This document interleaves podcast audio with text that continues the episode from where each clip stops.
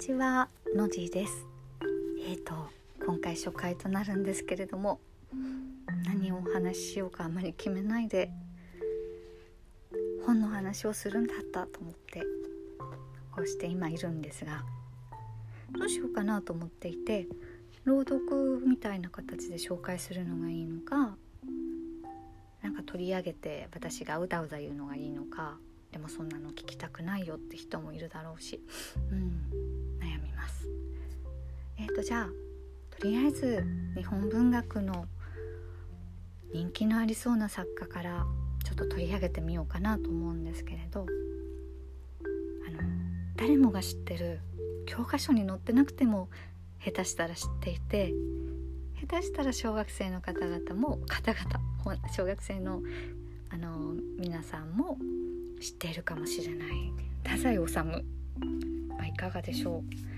と太宰治ってものすごくこうこじらせてる。あのファンの方はごめんなさい。なんかいい意味なんですけどこじらせてる男みたいなイメージがあったり。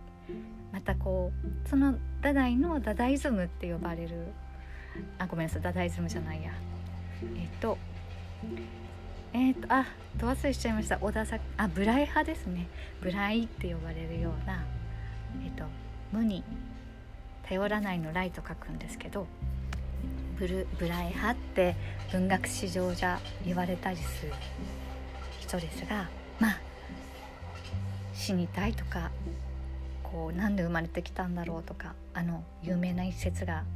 生まれてきてすすいませんみたいな 一節で覚えられてる方もいるかなと思うんですけれど。うん。すごく私は太宰治ってそういった意味でファンが多かったのであんまりこう遠ざけてるところがあったんですね。読んではいたんですけれどそういうこうちょっとこじらせてる人こじらせている人のとん？こじらせていることに共感する人が多い作家っていうイメージが強くて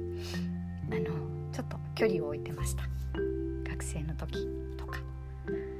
でも唯一忘れられない太宰の短編っていうのがあったんですね。あの今太宰面白いなって改めて思ったりするんですけれど変な作家だなと思ったりするんですけれどあ話を戻すとえっ、と太宰治のその短編というのは「トカトントン」というもう私にとってみたらホラーみたいな ものなんですね。あのもしここからえーと、聞きたくないなという方は、えーと、30秒ぐらい ミュートにするか早送りするか何かしら聞かないようにしてくださればと思うんですがちょっとあの読んだ時にこれかって思うと嫌だと思うので、はい、ちょっと内容を話します。と言っても触りだけです。あの誰がいたとかこうしたとかっていうことを私はあまり覚えられない人間で物語はどうこんな話だったっていうことをご説明するのは違うかなと思ったりしています。なのでどんな話かというより何が何というか変な小説なのかホラーっぽいのかっていうのをお話しできればいいかなと思ってるんですけれどあの要はまあ太宰らしきそのこじらせてるっていうのが適切かはわからないんですけれど太宰がこじらせてる感じをそのままこう映したような登場人物があの書簡形式手紙で困っているんですっていう今見たんですけど出だし背景一つだけ教えてください。困っているのです。私は今年26歳です。生まれたところは青森市の寺町です。多分ご存知ないでしょうかというところで始まるんですがこの中でずっとこの書簡体の独り言モノローグが続くんですけれどもえっ、ー、とですね何か熱中その困りごとというのが何か熱中しようとすると遠くの方でトカトントンと音が聞こえると、その音が聞こえると一気に熱中していたことをに冷めてしまうやりたくなくなってしまうそういうことが何回か繰り返し話される書かれた書簡を小説として出しているっていう作品でこれがなんか嫌なところをついてくるなって思うんですよね。なんかこう熱中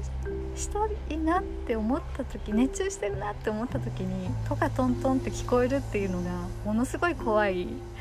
話だなって思うんです。私なんかは割とどっぷり没入するタイプなのでなんだろう。もしその時にとかトントンって音がしたらどうしようっていうことを思うだけでも怖いんですね。なんかテレビ見てたり好きなドラマとかなんかこうなんだろうレースとか試合とかゲームとか何でもいいんですけどわーってなってる時にあもしかして遠くで「とかトントン」って言うんじゃないかなと一瞬思っただけですごく怖い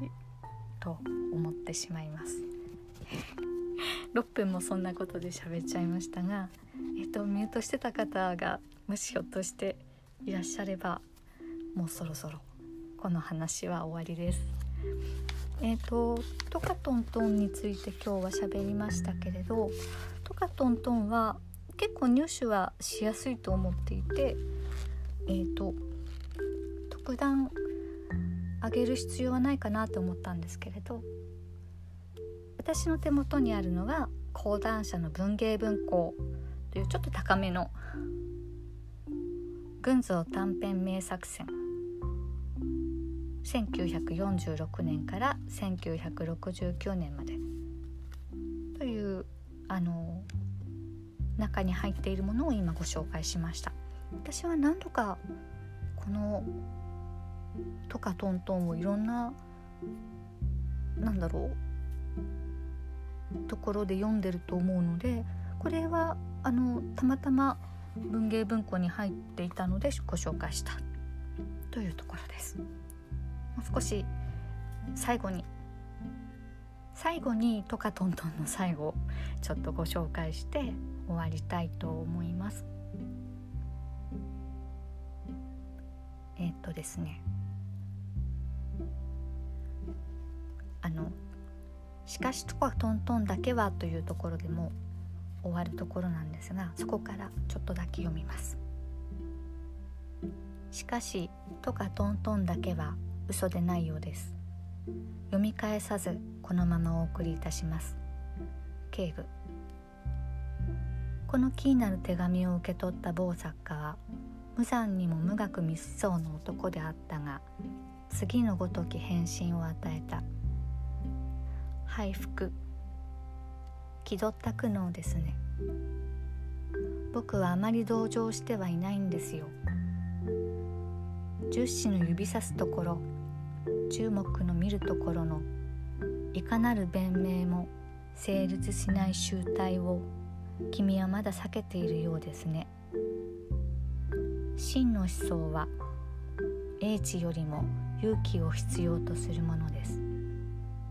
マタイ10章28身を殺して魂を殺し得ぬ者どもを恐るな。身と魂とをゲヘナにして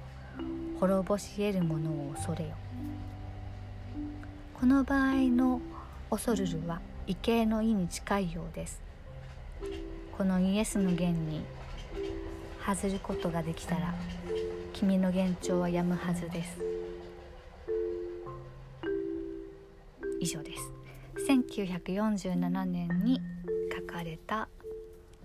太宰治の「トカトントン」を紹介いたしました。またこれに懲りずになんか紹介していきたいなと思うんですけれど、うん、日本文学だけじゃなくていろいろ海外やあまり知られてないアフリカとか あの何でしょう西洋以外のもしくは韓国中国、えー、台湾アフリカ、